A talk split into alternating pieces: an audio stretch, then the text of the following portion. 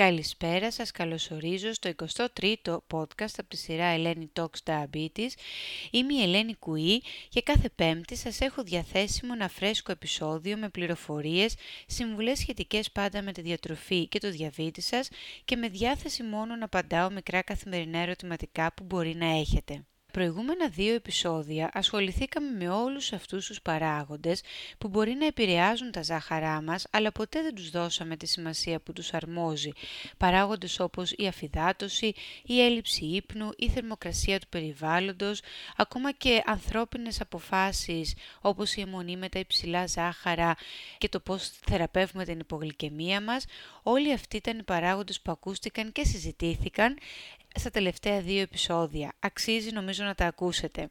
Στο σημερινό επεισόδιο θα ασχοληθούμε με έναν όρο ή ονομασία που περιγράφει μια κατάσταση γνωστή σαν διπλός διαβήτης ή αλλιώς double diabetes στην ξένη βιβλιογραφία.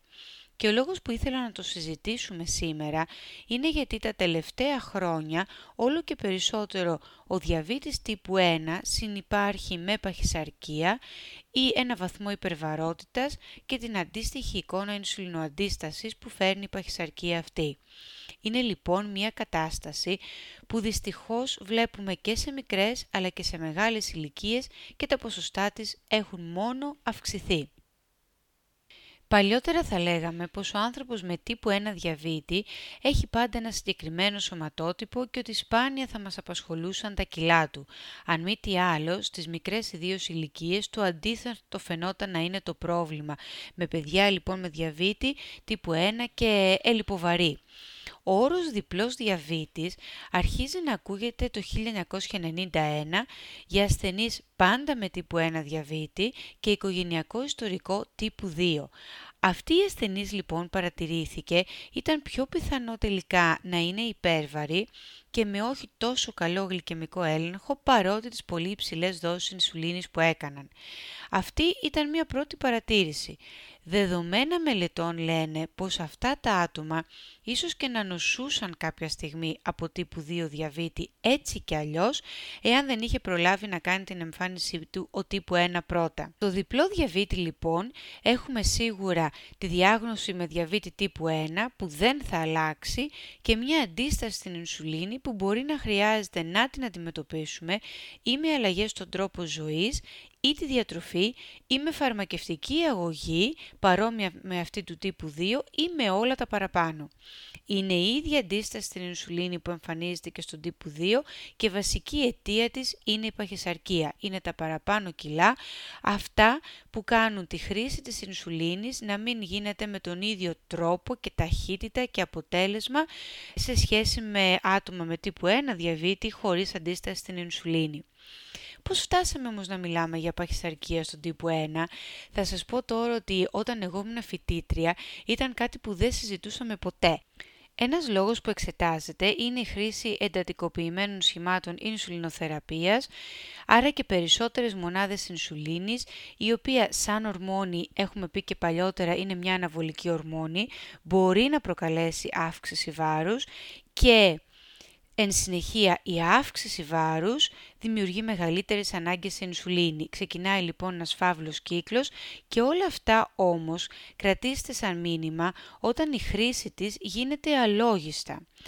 Τι σημαίνει αυτό, χωρίς καταμέτρηση υδατανθράκων ή για να καλύψει άσχημες διατροφικές συνήθειες. Η εικόνα λοιπόν είναι έντονη και αφορά και τους εφήβους και κυρίως όταν μιλάμε για εφηβική ηλικία τα κορίτσια με διαβήτη τύπου 1, θες είναι σε πολλαπλό σχήμα ενέσεων, θες είναι χρήστες αντλίας. Τι μπορούμε να κάνουμε με αυτά τα δεδομένα; Είπαμε ότι θέλουμε να αποφύγουμε την αλόγιστη χρήση της ινσουλίνης το μεγαλύτερο και το πιο σωστό εργαλείο στα χέρια μας είναι η εκπαίδευση στην καταμέτρηση υδατανθράκων, η οποία πλέον από όλους τους επίσημους οργανισμούς και σε όλα τα guidelines, αλλά και από εμάς στην καθημερινή πρακτική, θεωρείται απαραίτητη. Χρήση συγκεκριμένων αναλογιών για τις γευματικές δόσεις, με άλλα λόγια δεν κάνουμε τις γευματικές μας δόσεις στην τύχη, προσπαθώντας να μαντέψουμε το αποτέλεσμα ή τις ανάγκες μας σε ινσουλίνη, μία συνέπεια στην κατανάλωση του υδατάνθρακα είναι κάτι το οποίο θα μπορούσε να βοηθήσει στις έντονες αναλλαγές της γλυκόζης, άρα και σε καλύτερη χρήση ινσουλίνης μέσα στην ημέρα και η κατανάλωση του υδατάνθρακα να είναι και ωραία μοιρασμένη μέσα στο 24ωρο. Θυμηθείτε και από άλλο μας podcast ότι υπάρχει πάντα αυτή η σύσταση για μίνιμουμ κατανάλωση των 120 με 130 γραμμαρίων υδατάνθρακα την ημέρα και κυρίως αυτό αφορά στο γεγονός ότι ο υδατάνθρακας είναι και το βασικό καύσιμο υλικό για τη σωστή εγκεφαλική μας λειτουργία. Ένας άλλος τρόπος που θα μπορούσαμε να κάνουμε πιο σωστή χρήση των μονάδων ινσουλίνης είναι με τα λιγότερα σνακ και σαφώς με τη χρήση αντλειών ή ακόμα και πολλαπλών σχημάτων ενέσεων λέμε και ξαναλέμε ότι δεν το χρειαζόμαστε το ενδιάμεσο το τσιμπολόγημα εκτός πια και είναι επιλογή μας.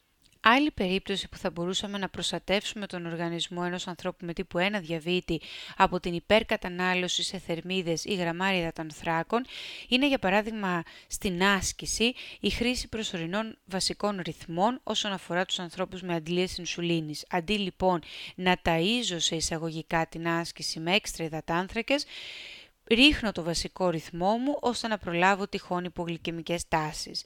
Και φυσικά, μαζί με το πρώτο ε, σημείο που αναφέραμε για την καταμέτρηση των ανθράκων και το γεγονός ότι είναι απαραίτητη, απαραίτητη σε αυτή την περίπτωση και είναι η χρήση Bolus Wizard.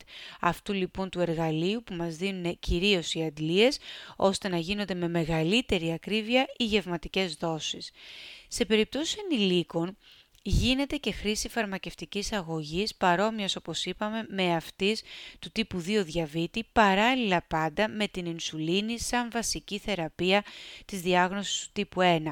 Ποτέ λοιπόν σε περιπτώσεις διπλού διαβήτη δεν σταματάει η ινσουλινοθεραπεία και μπορεί απλά να συνεργάζεται, να το πω έτσι, με φαρμακευτική αγωγή για την αντιμετώπιση της ινσουλινοαντίστασης.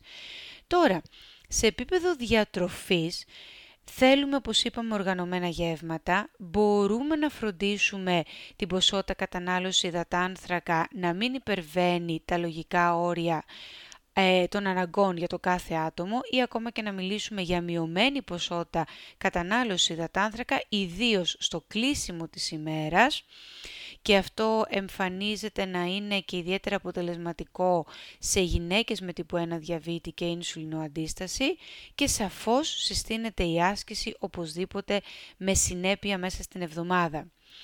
Πολύ συχνά εδώ θα προσθέσω ότι βλέπω περιστατικά με ανάγκη για απώλεια βάρους, αλλά με υψηλές γλυκοζηλιωμένες. Σε αυτά λοιπόν τα περιστατικά θα πω ότι πρώτα διορθώνουμε το εύρος τιμών της γλυκόζης και μετά η οποιαδήποτε προσπάθεια για απώλεια μπορεί να δείξει αποτέλεσμα. Σκοπός λοιπόν της σημερινής μας κουβέντας ήταν να βάλουμε ένα όνομα σε αυτό που ίσως έχετε κάποιοι παρατηρήσει να συμβαίνει ή ήδη σας ταλαιπωρεί. Είναι μια κατάσταση που μπορείτε να έχετε βοήθεια από το γιατρό σας και που μπορεί να βοηθηθεί και μέσω διατροφικής παρέμβασης. Αυτός λοιπόν είναι ο διπλός διαβήτης. Στο επόμενο επεισόδιο αλλά και για τον περισσότερο μήνα του Νοεμβρίου, όπου και γιορτάζουμε την Παγκόσμια ημέρα διαβήτη, θυμηθείτε στις 14 Δεκάτου, Σκέφτηκα να κάνουμε ένα γύρο του κόσμου και στα φαγητά του. Να μιλήσουμε λοιπόν για κάποια έθνη γεύματα και πώς μπορούμε αυτά να τα διαχειριστούμε καλύτερα. Μέχρι τότε εύχομαι να είστε όλοι πολύ πολύ καλά, να προσέχετε και να μοιράζεστε τα podcast αυτά με όσους πιστεύετε ότι το έχουν ανάγκη. Γεια σας!